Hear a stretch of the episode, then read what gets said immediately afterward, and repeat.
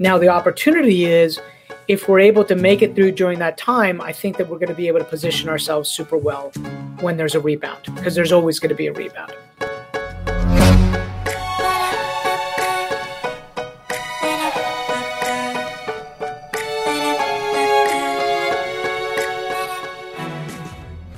Welcome to the Road to CEO, the podcast where we go deep with CEOs about their journey in business. I'm here today with my man, Rob Chavez, who I've known for years, who's been a friend of mine and a mentor in business. This is a great guest for the Road to CEO podcast because he knows everything about business, management, investment, innovation, leadership.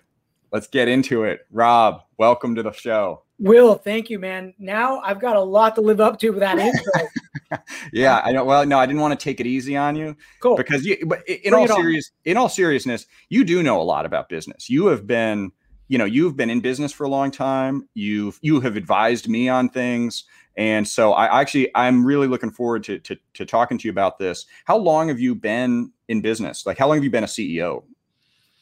See, I've been let's I've been as an entrepreneur, self-employed right at pretty much right out of college, right? So it's been 20, 20 some odd years, 22 years, something like that, 21, 21. Who's counting, right? Yeah, yeah, who's counting? Um, and as a CEO of this business, it's been since 2005, right? So I started, you know, in the recruiting business with somebody that, you know, you know, a good friend of mine, mm-hmm. um, Brock. And, you know, in this business in 2005, I was like, hey, I need to I need to really build a real estate business. It's it's yeah. like my calling, right?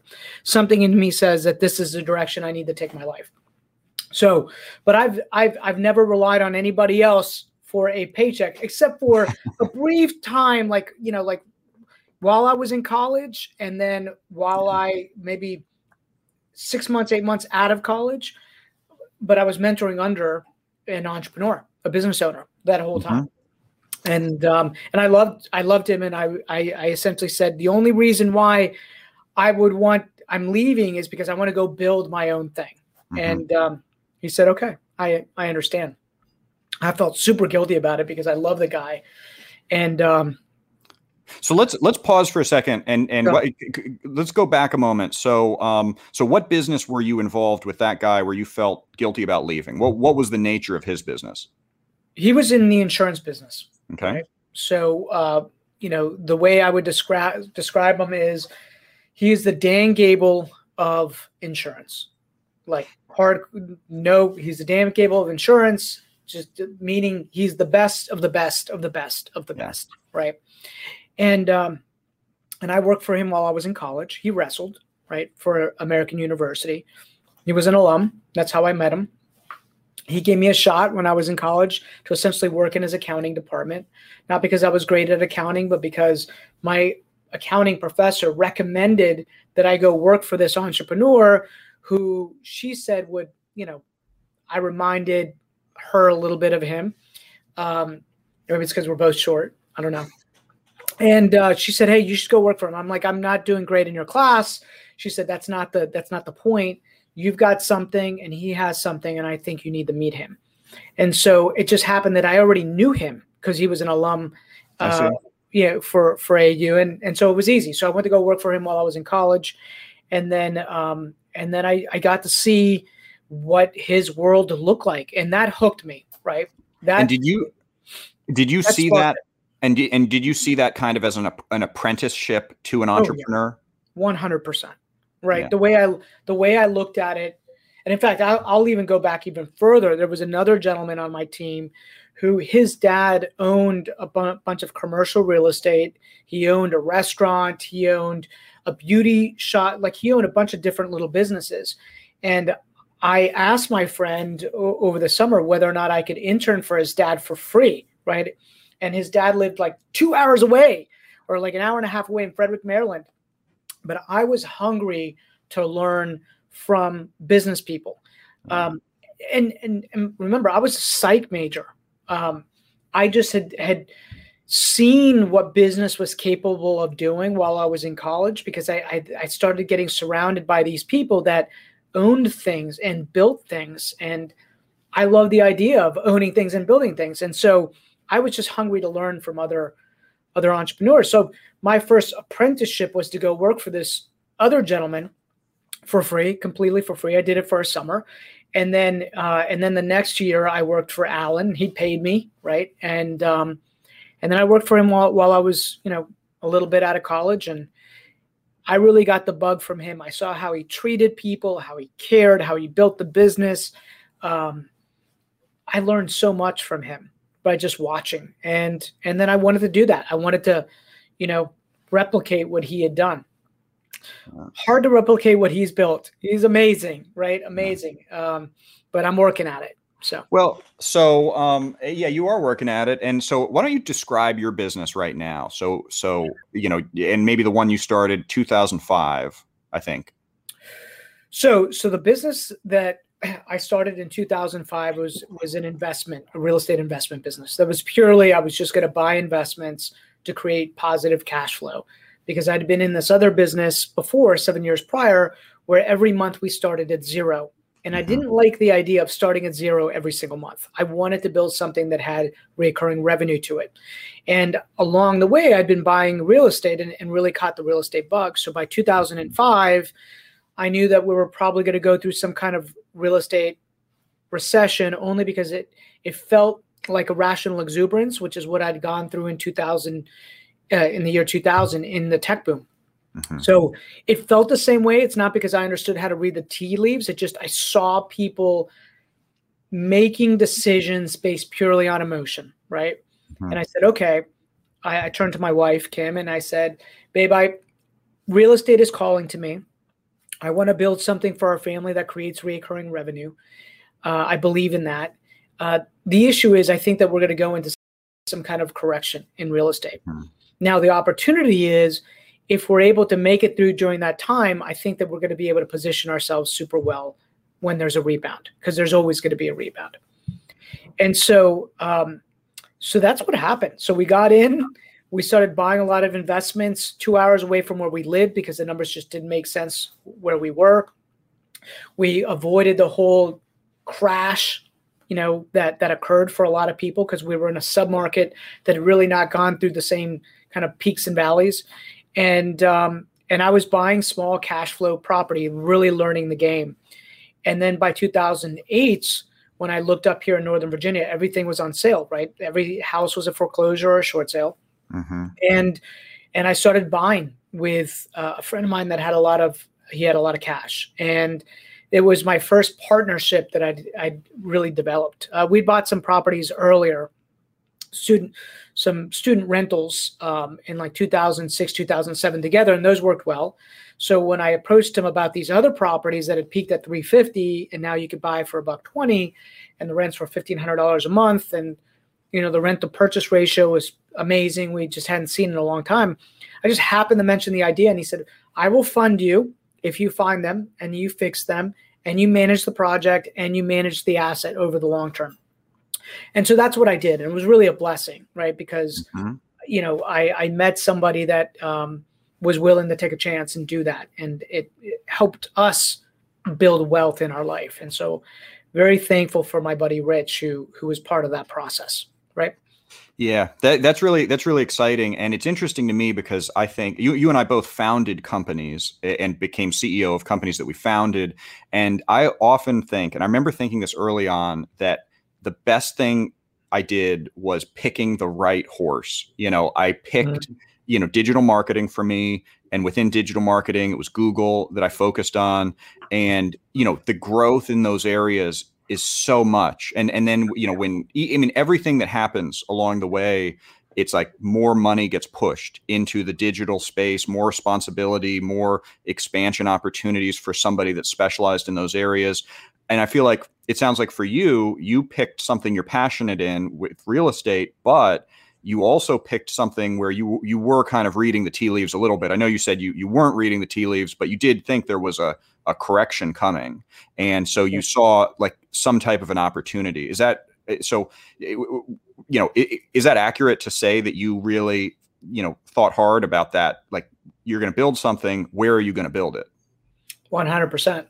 I I just started asking myself the question what happened was I had house hacked a house, right? That's what they call it, right? House hacked a house when I was like 25, 24. What does that mean? So what that means is that I bought my first house, but yeah. I moved people in. I moved in tenants. So essentially they were paying the majority of my mortgage. And I was 24, 25. And that's when it hit me. That was like the lightning strike. I see. And I said, wow, I control this piece of property. They're paying my note down.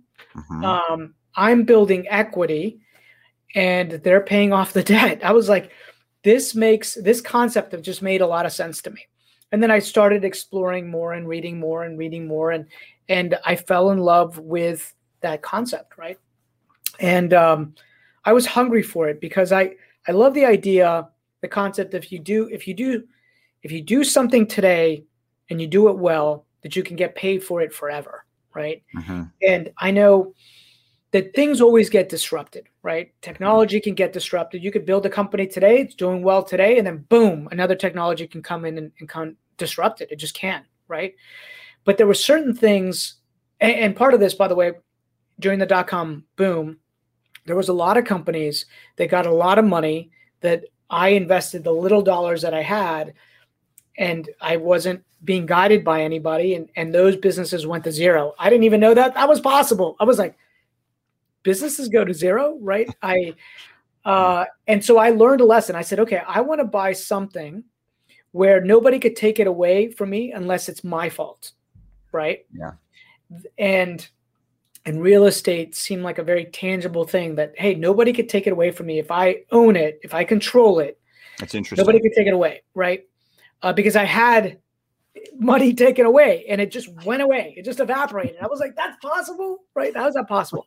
of course, you know, I was young and foolish and uh, and all the rest. Um, and I knew better, right? Like I understood about investing in the S and P and things like that. But I'd put a good chunk of money into individual stocks and yeah. lesson learned. So it's funny how those things influence you later in life. Like people that went through the Great Depression were yeah. influenced massively, right, to turn off the lights and save their money, and you just don't know. And so that that crash influenced me. I'm like, I want something that I can touch, I can control it, right, and um, yeah, nobody can take it away. Yeah, that that's really interesting. Um, I went through a something of a similar experience where I started a software company and you know, I'm not a software developer, and so I was so I raised capital, but I, and I and a lot of that capital was spent on hiring software developers. And the mm-hmm. business was it was an okay business. It was eventually acquired, but I didn't like that feeling of building a business that I didn't control, that I couldn't not just that I didn't control, but that I that I couldn't contribute enough to the core value proposition for mm-hmm. and so and and then kind of came my my wrestling influence you know as a former wrestler you know i wanted something where hard work really paid off financially and paid off in a business sense and so mm-hmm. after that first business for me i wanted to create a business where if i got into trouble and it was a challenging time like for instance right after covid in you know March 11th or so of last year when the the WHO declared the pandemic. You know, I lost uh, you know a large number of accounts had to go on pause in a, in a situation that was completely unforeseeable from a from an ad agency CEO perspective. Mm-hmm. But hard work could deal with that. You know, you could say, okay, well, you know what, I'm going to work twice as hard. I'm going to I'm going to be twice as smart. I'm going to I'm going to take the lessons learned and eh, you know and and really come out of that stronger which is what happened. But it, it's interesting because you're you're right. You go through these experiences and you learn from them and they, they really do affect you. Yeah that you start you start what's my blind spot? You know it was interesting. Yeah. i was um uh, i'm on the board of directors for a, a national organization that has like 50000 members in it. And um, we were doing a swot analysis in february early february maybe late january and on that threats part, we didn't put down pandemic, right? And the majority of their revenue came from advertising dollars. Yeah. And you know, but it was really cool to see people that take action that don't yeah. like crawl under a rock they they took action, they cut budgets, they they thought strategically, they talked to their stakeholders. Um, you know, I equate it to somebody, you know, in in wrestling just coming after you like they're being aggressive and and you've got to mm-hmm. you've got to step forward and be aggressive too and be strategic and um, you know and attack as well and i you know good entrepreneurs don't hide they you know yeah. they've they they find solutions to problems um, and they don't delay they do it straight yeah. away i mean when the pandemic hit like we were all action all action um because yeah. that's all you can do right well i guess the opposite is you wait and sit and you know you're going to get hit by a bus if you just kind of wait and sit and we're not wired that way we're not wired that way and i will say not to be mean to other ceos but i do know that there are ceos that took that route and started making changes four months into the pandemic and they mm-hmm. wanted to, to kind of hold off and you know some people couldn't help it because maybe they're a part of a franchise and so they don't have certain control over all aspects of their their strategy but but other businesses i know um, you know people wanted to just kind of hold off and see what happened. And you know i think i think what that you know during the covid situation uh, mostly that was negative because it was it was something where they may maybe they took a gamble that it was going to be all over in two months or three months and really we're going we're past the 12 month mark now. Yeah. so it just kind of put them behind so i think that wrestler standpoint that wrestler approach pay, would have paid off for almost yeah. all of them now I, w- I will say we were lucky we're in real estate real estate didn't right actually sure. benefited right from mm. it but your industry there was a major pivot right everybody kind of shut yeah. a lot of their spending down i mean i remember yeah. so it must have been a scary challenging time and it's a testament it to, to to say like okay how are we going to fix this what are we going to do right um i think that's the the kind of the lesson there is that yeah. in every business there's going to be you're going to get punched in the face and you're going to have to figure out how am i going to change my tactic? What am I going to do? How am I going to do this? Right? You're not. Hopefully, what happens is you don't get knocked out. That you've been smart. That you have enough cash reserves. Right? That yeah. you can move quickly enough. That you can be uh, creative enough to think of other ways to create yeah. revenue. Like I started watching people in the news that were creatively, you know, they were a manufacturer of frisbees, and the next thing you know, they're creating PPP face masks. I'm like, brilliant, right? Like brilliant. that's somebody late at night saying, how can I take what I have and take this lemon that I've been given and make it in the lemonade? And that's the power of ingenuity. That's the power of creativity. And that's power of a good CEO that's going to shift when something yeah. happens. Right. Well, you know, so just to talk about that for a second, I, um, you know, I remember right when COVID hit, I thought to myself, you know, I really, you know, five years from now, 10 years from now, I don't want to talk about how I went out of business because of COVID. I want to talk about how I overcame that, made it through, survived, came out stronger on the other end as a business. I want to take care of my team. I want to, you know, I want to do certain things. And I actually do think that and there aren't that many moments like this as as a an entrepreneur and a CEO where you know, there, there are a lot of tiny moments that I think we can be proud of and that we are proud of. And, and then there are some really big moments. And I actually think that this is probably one of the things I'm, I'm most proud of is that my company took a big hit early on. Um, and, and it was actually only because about 30% of our clients had to pause like they were they simply were shut down by the government mm-hmm. um, and and then other clients for the most part stayed the course like they didn't you know you know they they kept their advertising they wanted to keep investing in their growth um, and and try to, to mitigate the, the impacts of covid as much as they could but but for me the ones that paused it was a substantial amount of of clients that had to pause you couldn't blame them and i wanted to help them as much as possible uh, and then but the thing i'm most proud of is is you know taking care of the team and uh, and actually you know recovering from a revenue perspective um, you know, before the 12 months was over. So mm-hmm. essentially, we were able to grow through the pandemic.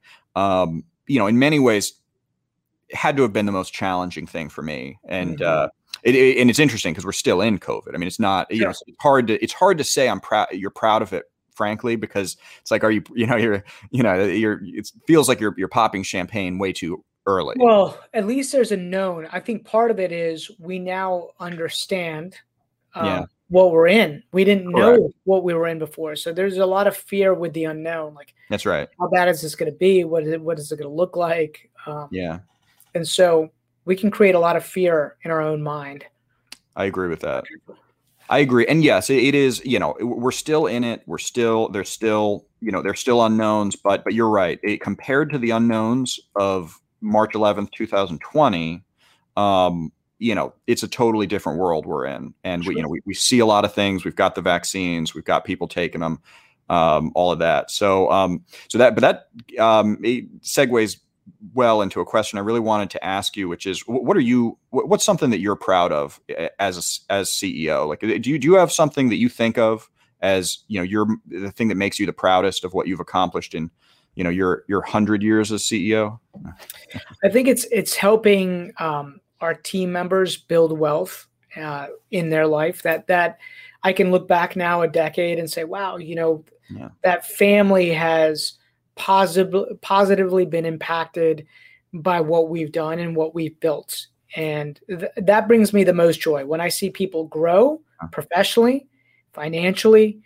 Um, that makes me proud, right? I, I love that, and and it's the journey of this constant, never-ending improvement, the cycle of like learning, right, getting knocked down, learning from that, getting not, you know, learning from that negative experience, and then getting back up, and then and learning some more. And it's just that cycle. Yeah. Ray Dalio talks about that cycle of you're never, you're always going to get to another peak. You're going to get knocked down. You're going to learn from getting knocked down. You're going to move to another peak. And so there's this evolution yeah. that happens. And that's part of the journey, right? That so I enjoy learning and I enjoy growing. And it's a game. And so I'm I'm I'm figuring out how to put the pieces together, the right people together, the right systems yeah. together to play the game. That's part of the fun for me but the thing I'm proud of is is watching how it's helped other people move their life forward. Yeah. Um. So if if I had met you uh, and you were looking to hire me back in 2005, mm-hmm. um, when you were just starting with this company, you know, you'd had experience, you'd been, you know, had other roles, but but versus if I met you 2021 and you wanted to hire me, what how would you be different? Do you think? Well, in 2005, I would not have tested you, right? So now I'm I'm big into understanding like what makes everybody tick, right? Mm-hmm. So um, we'll put somebody through what we call the KPA. It's an assessment. It's only a portion of it. Uh, I would make you take the five love languages to see like what you, you know, how you receive love believe it or not is that, that is that literally the like the like the marriage counseling thing? It is it is. There's one for business too right? Interesting. Uh, but it's for me it's about building teams right? So i need to understand how you receive um, love right? How do you receive recognition? Like is it quality time? If it is that's one that I'm not the best at because I'm I'm busy, right? Yeah. So I know I need to slow down and provide more quality time and and provide more space. Or if it's words of affirmation, then I need to make sure that I'm I'm providing lots of words of affirmation. So I would I would not have understood that. I, it would have been more intuition, right? So so you would have um so so these are things that you've learned So, you know you you this is really all about knowing your team, I think. Is That's that right yeah, yeah, okay. Yeah, because what happens is if I take an assess, if, if you take an assessment, and you there's a lot of questions that, that are asked, I can understand what what what you value, what yeah. causes you stress, um, what seat potentially you would fit best on. It doesn't mean that you're going to be good or bad at a role, right? But I understand more about what makes you tick. Yeah. Then I'm going to look at your grit level for our business. Like, how gritty are you? Right. Yeah. Uh, if you're an agent, I need people that have a high level of grit. Um, if you're in operations, right, I also need somebody because of our environment that that has this constant, never-ending improvement mindset. Right, that we're always going to be improving. That it's never perfect. That it is day one. Right, like as Jeff Bezos says in Amazon. Like it's like, hey, we're we're we're every day we're starting over, right? Because the, the market is always changing. So the the biggest thing is uh, I would spend more time assessing people and understanding whether it's a good fit for them, yeah, as opposed to whether or not it's a good fit for me, right? Oh, it's interesting. Yeah, that, that, yeah, that, that's an interesting distinction. I hadn't articulated it quite that way, um, but I do along the my journey. I I, I started realizing that um, you you need people's goals to be aligned with yours, you know, and if you find that, then you're no longer trying to get them to do something. They're just going to do it uh, because that's what they would be doing anyway. yep. yeah. Yeah. It, it's interesting about the assessments too. So I probably don't do enough of that, but but we do the Strength Finders uh, assessment, which I believe is um, I can't remember the name of, of, the person that, that put that together, but uh, maybe Buckley or or something like that. Um, but you know th- that's one where you know you're you're looking at uh, you know uh, not somebody's you know weaknesses, but you're you're looking at like what are what are they really good at, and what What's are they superpower? Mm-hmm. Yeah, what are the, what's their superpower? And again, it's kind of the approach is you know we want them to do the things that they would be doing anyway that come naturally to them and if it doesn't come naturally to them then then maybe it's a different role that would be more suited um, so i you know I, I, feel like i've had kind of a a similar evolution um, and uh, so so what other ways do you feel like you were different back when you first started this company that you're with now? Man, I I, I didn't know anything. Right? It's yeah. um, you know I you hear this a lot with entrepreneurs. Like if I had known how hard it was going to be, right, or if I knew what I was getting into. Yeah. I would not have done it. I would have done it anyways. Like I, I think I, you would have done it anyway. I, I would have done it anyways, right? But yeah. you hear that a lot because many times you just jump in completely yeah. naively. Uh, yeah. Uh, and for us, I, I think the big, biggest education was understanding all the numbers, right? I just had a gut feeling that this is what I should do and that I was going to be able to figure it out. But we didn't budget for it properly. We didn't plan for it properly. We didn't put anything into a pro forma. We, I was just like, seems like a good idea. Let's go do it. Yeah. Right. So what I would do today is I would sit down and say, okay, does this make does this make financial sense? What does the pro forma look like? How many clients would I need to get? What is this? What does this look like? What would be, you know, what do my expenses need to be? I, I mean, I was clueless, clueless, clueless, clueless. I, I was too, and um, but I'll tell you the other thing I wish I had done differently was I would have done certain things much faster you know mm-hmm. much faster you know and i know you've you've maybe said something similar to that uh, I, have heard over the years but but I, for me you know i would have hired a little faster i would have had a little more faith in the growth of the industry mm. i mean that that's what some of it comes down to frankly but even without that i would have i would have just moved faster because because there are certain things you know that that you know you kind of tap the tap the brakes on or or you know tap your feet on and you could just get start running yep yep mm-hmm. yeah i think the biggest thing is um, for me it's finding a mentor that's or finding a business owner that's already built what you want to build yeah. right if you're not if you're not going to go revolutionize something like elon musk is sure. not going to go find somebody to, to yeah. learn from on these things but my business is a mature business. And so there was plenty yeah. of people out there that had already built it. So seeking out those people and saying okay how do i how do i cut five years you know and make it happen in five months right? Yeah. six months. Help, help me do that. I i wish i had done that faster right? Yeah. Instead of trying to figure it out and then eventually realize oh wow i could have done this a lot faster if i just talked to the right people asked the right questions went out and, and put myself out there and not be afraid to ask questions of people that have built it before before you. So, yeah. Um, do you have any memorable? Uh, this is a, always a fun question. Do you have any memorable failures as a CEO? Any, oh, yeah. Anything you want to share on that? Man, I got a lot. I got a lot. well, I think the biggest for me was when we started the business. We essentially we we we, we grew in the we started doing too many things at one time. So what happened was I would buy these properties, mm. I'd fix them up, and then I would sell them to other investors turnkey. And then the investors would say, "Hey, this is awesome, but can you manage it for us as well?" And I was like, mm, sure, we'll manage it, right? We were like, we'll do it, right? So we started managing these assets. And then simultaneously, I got my license because somebody said, Hey, I can't give you a referral fee unless you're licensed. So mm. now here I am doing this development work, which was a lead one that I was doing. Yeah. Then we moved into this, we were simultaneously building this property management business. And I was, I, ha- I was having my wife run that business. And I remember thinking, well, that's hers. So that was a mistake, by the way, saying that's hers and not paying attention to it. Yeah. And then and then starting to dabble in this agent business. So I was doing all three of these things simultaneously, uh, but not really well. Right.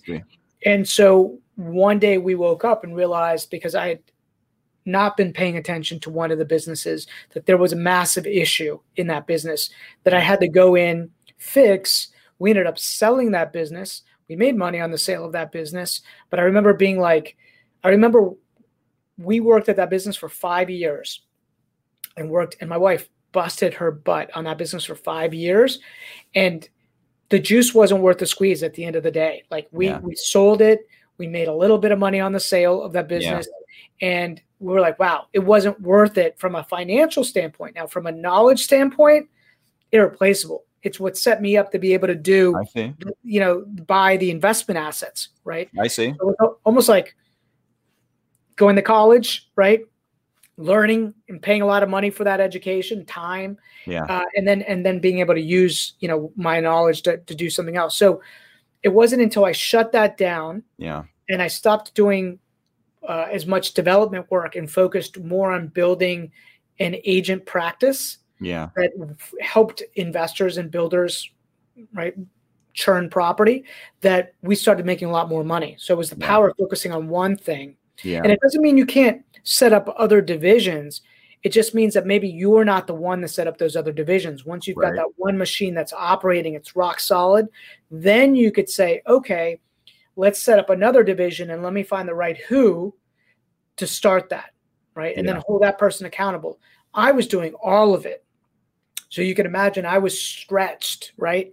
Property management, I was getting my hands in there, development, and agent and um, and we were doing it all. We were working so hard. We were making a decent living, um, but it was, you know, it was. Um, most people would have burnt out. Like I yeah. think my mentality is like I was just groomed to be like work harder, yeah. and I was, I, I was okay with it. Um, but my wife, who was my business partner, was like, listen, I never see you. You work all the time. Yeah. Uh, you're always and and so that my most memorable mistake is doing too many things at one time yeah. and it taking away from my family, which yeah. we had to correct. I had to fix that. And we fixed it, right? We fixed that, which I'm incredibly proud of that we fixed that. And we that's great. Shed a couple divisions and then we we got better and bigger and badder, right? All in the process. So saying no right to things yeah. is a very powerful thing as a ceo that you learn over time.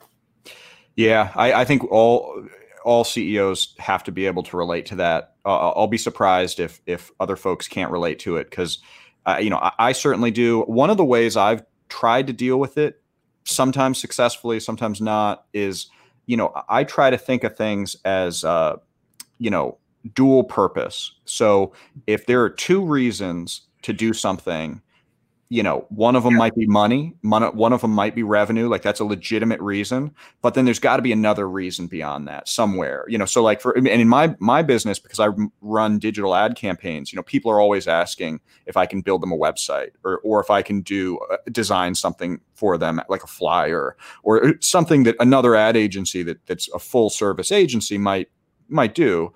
Um, most of the time that kind of thing is a mistake for me like mm-hmm. it is not a good idea for because it's not advertising to build a website like that mm-hmm. is it's related to advertising but if if the only reason to say yes to that kind of request is revenue then then you know the rule one of the rules i try to have is uh, that i would say no to that it's got to be okay yes it has to be okay revenue and it does help with an ad campaign or yes and it somehow helps us measure an ad campaign or or you know something something to that effect where there's there's always two reasons that remind us why we're doing it and and it supports the rest of the agency.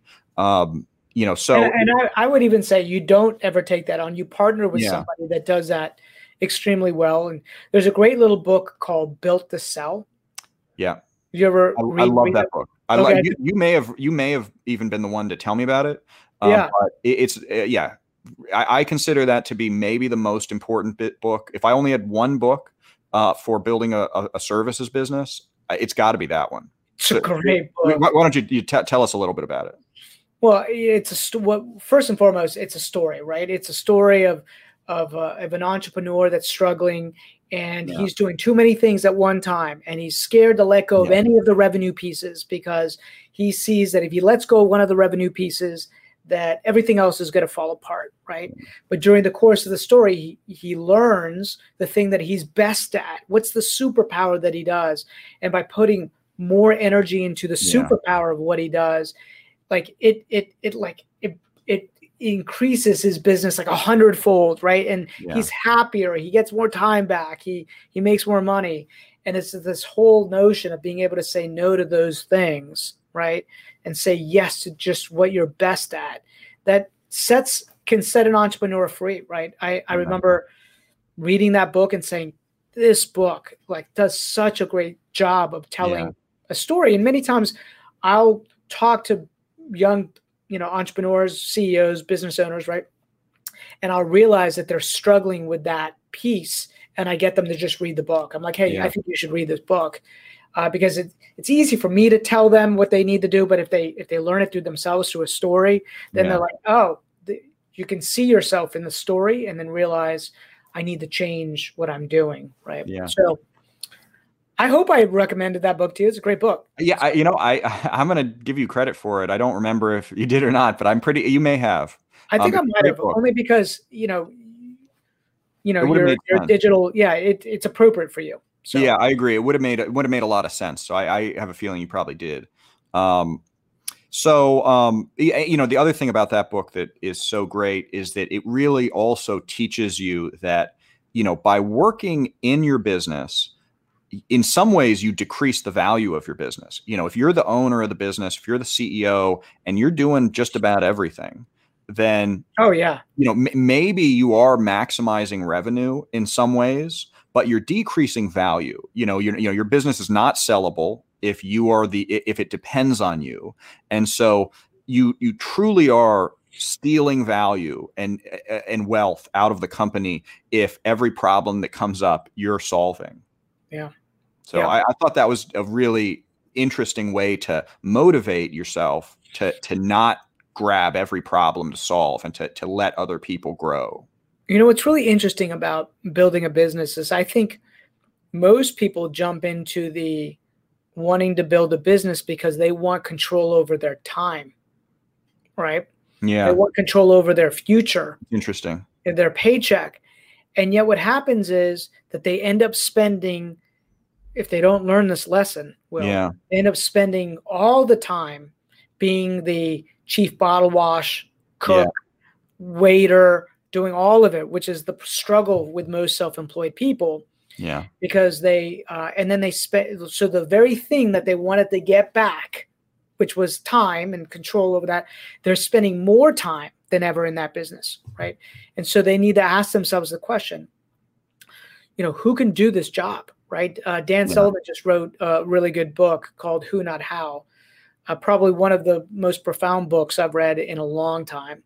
Okay. And and in the book, it's you just you don't ask yourself the question, how do I fix this, or how do I do this? You ask yourself the question, who can do this? Who's uniquely skilled to do this, right? Yeah. And through the power of collaboration, uh, transformation occurs, right? Yeah. And so I think what happens is, and I think it's a, also, it might be in Will. Okay, so Will wrestled, I wrestled. Like we know, we you guys probably know that, right? One of the issues that I see sometimes with that mentality is we're used to taking it all on ourselves. Yeah, you're like, hey, if it's going to happen, it's because I made it happen, right? But I think that we have to learn that no, no, it, it you build great teams around you. Yeah. And the team makes it happen. The system makes it happen. The people make it happen. It's it shouldn't the business should not be about you. The business Yeah. should be about me. It should be about service standards. It should be about um, the client experience, and it should be about the team, right? And so I think a great Yeah. exercise for a business owner is to is to to essentially exit the business, right? Yeah. Uh, take you know a year off, right, and be like, did my business do better or worse, right? Sometimes I think people discover this accidentally, where a medical issue happens or something occurs in their life that forces Yeah. them to step out. And what happens is then the people around them, if they've selected great people around them, step up and take over the business. And then the, then the business owner goes, wow, this thing operates without me. Right. And my wife had that epiphany with her property management business. Her father passed away. And when her father passed away, it consumed, like she went to go take care of her dad and she had to leave the area, go, you know, go to um, Arkansas, like where, where he was. Um, or I think it was St. Louis at the the time. And the, you know, Dana and Stephanie ran that business. Um, and Kim came back and discovered, wow, the systems worked and the people worked. And I uh, was just inserting myself in areas where I didn't need to insert myself in. That's fascinating. That's that's fascinating. I um yeah, I had uh, on a smaller scale, I think I had a similar thing happen where there was a, a health issue in my family.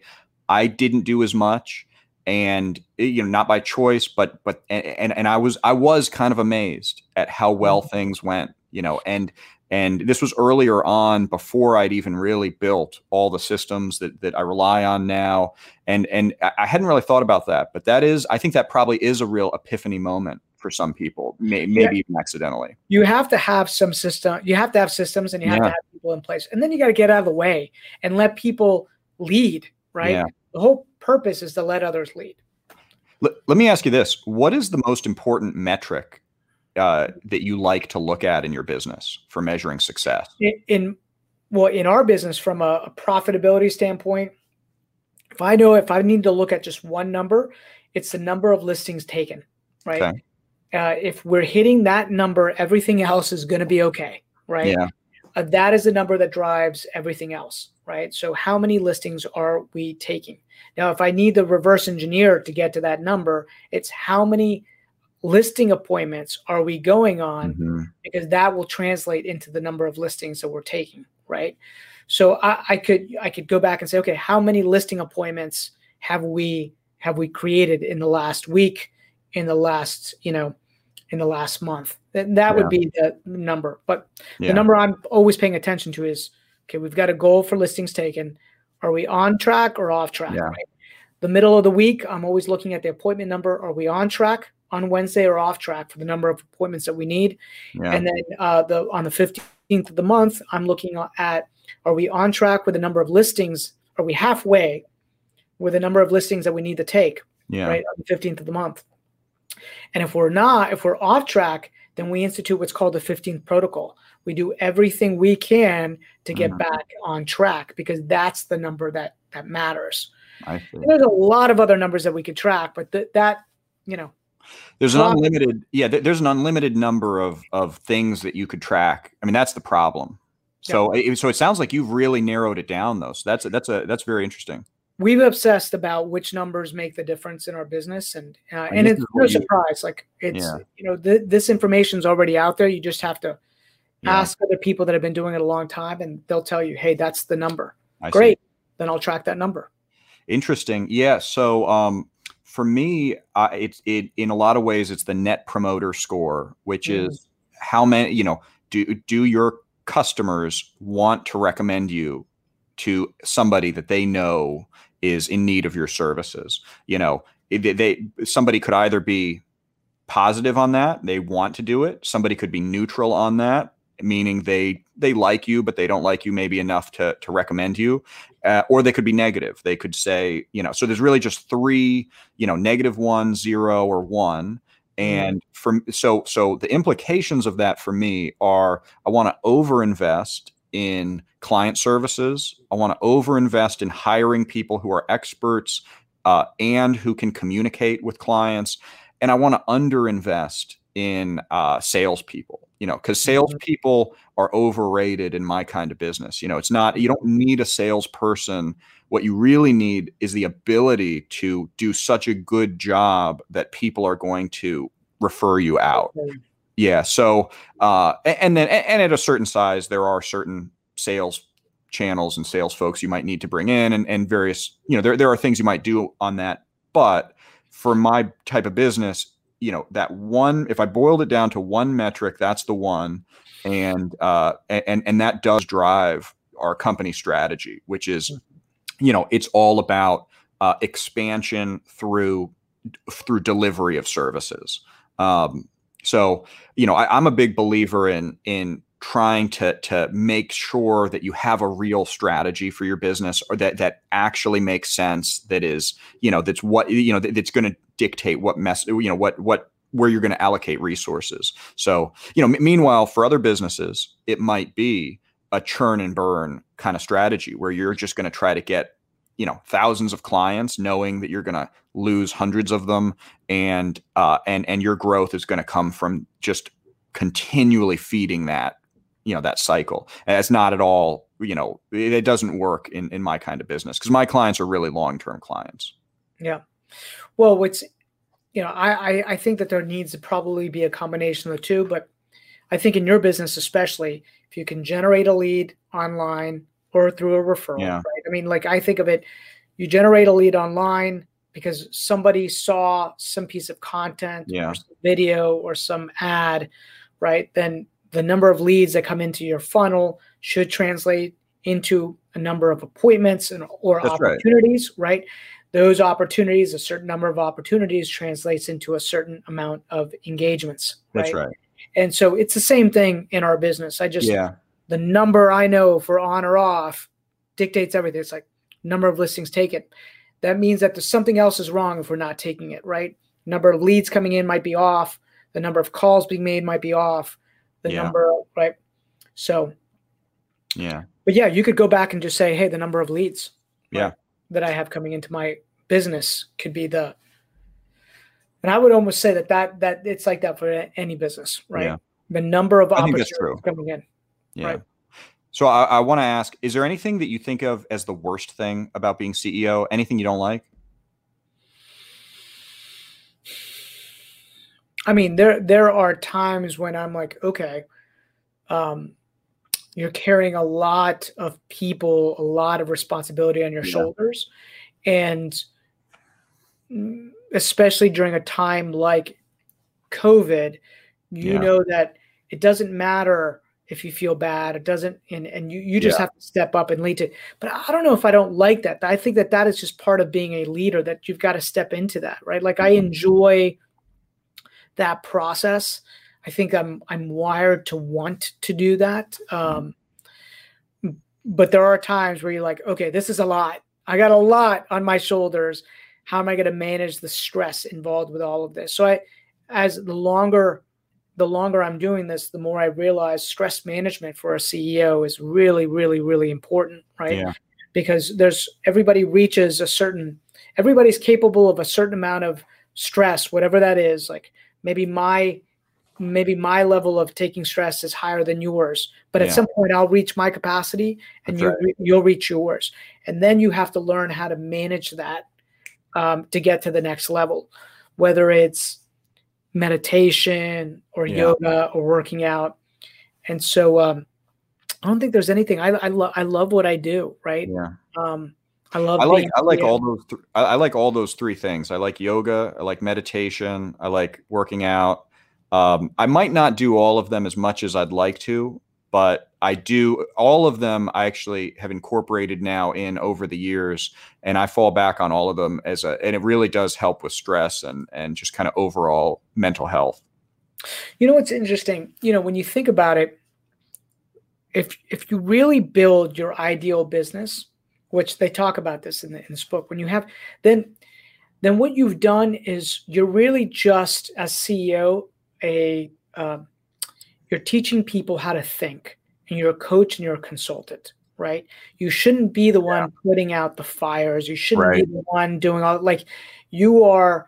You are the one that essentially put in the right people in the right seats and you letting them lead and all you're doing is asking great questions yeah and and um, giving them perspective about how to move things forward and so for me the journey is how do i get you know and i think every the journey of every how do i get better at that right yeah. how do i continue shed shedding different roles that do cause cause me stress so then you don't need the the, the meditation if you don't want it, right? Because you've got somebody yeah. else. It's like, listen, yeah. it's not it's not me to to deal with that. Um, it's somebody else's job to deal with that. Now, that said, as CEO, you're always the one responsible. At the end of the day, the buck the buck falls with you, right? So that's right. Uh, but I think where people get really stressed out is when they're trying to do too many things. Yeah, I, too I, many people coming to you, too many fires that you're putting out, right? Like yeah. then, then you've built you built an organization that essentially everybody comes to you because you're the guy that solves all the problems, and really that shouldn't be the job, right? Yeah. Yeah, that's right. And and I would say I actually I like those three things even beyond the stress management sure. and the you know I um I, I agree. Like I, I think that you know well the other thing about this whole topic of stress management is you know we've all got probably our breaking point and it's and I think as we go, we kind of understand what that breaking point is better. Um, but we also have our optimal performance threshold where mm-hmm. you know the right amount of stress will make you bring out your peak performance yeah. and you know and and the first you know and and that's really i think where we want to be obviously we want to be performing at the peak level we want to you know be making the giving the right input the right advice and all that and so you know, I think that that a lot of it is is you know managing ourselves just to bring out our best. Yeah, it's interesting. You know, I've never um again, you go back to that that book, Built to Sell. I'm just yeah. thinking about this, right? The whole purpose of him wanting to go down that journey was yeah. so that he could sell his business. Yeah. But once he built the business that he loved and he stayed in his superpower, it was like, why would I ever sell this business? Right. Yeah. Brings me joy, gives me time. Right. Uh, uh, I'm surrounded by people that I love. You know, so th- so that becomes the journey. It's like, hey, can I build something that essentially helps me complete my big why? And everybody's yeah. big why is different, right? Like, and and and many entrepreneurs are, are or business owners, CEOs are are tr- are on that journey to figure out what is it that truly fulfills me, right? And how does this business impact that thing, right? Yeah. You've got to connect those two things. At least I believe you have to connect those two things because our business is so much a part of who we are, right? It's yeah. a conduit to be to to magnify whatever it is that you want to kind of deliver to the world, right? So yeah. I always look at Richard Branson who you know his his core value is business business is there to do good right and he believes that he believes yeah. that all business is there to do good and so building a business magnifies that thing for him um, yeah. which i think is really cool right? Like i i i love that. I love that too. I love that too. Um now you've given us some great stuff today and there are three books you've recommended. I've gotten the names of two of them here though. So you have built to sell which you and i both love who yep. not how uh, yep. the second one, which I'm going to go out and get. And then I, I, added this third one that, that you sort of referred to about love languages. Do you do you could you give that as a as a test to you know kind of a you know as you're you're working people through your yeah, the five, the five, love languages. The five right? love languages. Five love language. Now the other one I'll give that I I I man I could give you book after book, but um, Principles by Ray Dalio was another one that I really enjoyed reading. Um, it, it's a it's a deep book. Uh, yeah. It's a great book. Um, so many nuggets in his book. I mean, just he's he's really broken it down and thought about it, and um, and I love how he describes it. Right, I just yeah. how he he kind of talks about it. So I'll probably read or listen to that book again here this yeah. this year. Right. Yeah, that's been on my list. I'll have to move that up my list. Oh, um, it's an amazing book. It's an amazing book. All right, so I'm going to put these in the show notes. So we got four books here that that that Rob is recommending, and uh, you know, really appreciate you being on the show. This has been awesome to have you here. Um, any anything else? Any anything else you wanna you wanna uh, you wanna mention as we wrap up? Any any projects you're doing you wanna tell about, or um, anything else that, that we didn't touch on? No, man, I'm I'm I'm honored that you asked me to be on here. I think um, this is a, a cool little series, right? It'd be great. Yeah kind of get everybody's journey on what it what it looks like to to you know become a CEO. And you know, there's one thing that's interesting. That one entrepreneur that I told you about. Yeah. He um you know he ended up selling his company for hundreds of millions of dollars. Right. The the very the first one that I worked for. Um, still very active in the you know in the business even though he sold it like yeah. he loves he loves that but i remember maybe 15 16 years um, later after I, you know, I had left, I'd been on my own for about 15 years. He said to me something that I thought was really interesting. He said, um, I'm, he's like, I, I consider myself a CEO now. He's like, I feel like I'm actually a CEO now. Right. Now, the interesting thing is, I always saw him as the CEO, right? Yeah. He was always the, the the chief visionary officer there. He was pushing, he was driving, you know, but it was an interesting comment because along the way, you know, as you're going through this leadership journey, sometimes there's a lot of self judgment, right? On yeah. like, oh, I'm not like, in my mind, he was an amazing leader. But 15 years later, that's when he was like, I think I'm, I, I can, I'm an actual CEO now. Right. That's fascinating. Yeah, that, yeah. That's fascinating. And, and, and I, I will say like, I, I actually did not my goal was not to be CEO. I wanted to build something. I wanted to to you know foster great relationships. You know, I re- that's essentially what I wanted to do. Was like I wanted to build something that was a positive place for people to uh, create their careers. Um, like that was much more my motivation. Um, and and I feel like I'm growing into like I, I, feel more and more like a CEO as I as I go. But but it's it's interesting because it's not a natural identity for me. Well, you're more than likely, you know, a visionary. So if you read the book Rocket Fuel, another great book, right? Mm-hmm. Um, you're probably the visionary there, and that's why my on my card it says Chief Visionary Officer. Mm-hmm. I'd rather have a CEO running the business. Yeah. I want to lead the direction. I want to lead the passion. That's interesting. I want to lead the people, right? And so uh, in that book, Rocket Fuel, they talk about the visionary and the integrator, right? And the integrator is the person that just gets things done, and the visionary is there, you know, taking you know the the organization in a direction. I love that. Yeah, so it's it's another good one. So yeah, I will leave you with that, my friend. Thank you so much for having having. Me. Thank on. you, as always. Awesome to talk to you, and uh, this is this is going to be a great uh, great episode. Sounds great, man. Take care. Hey, thank you.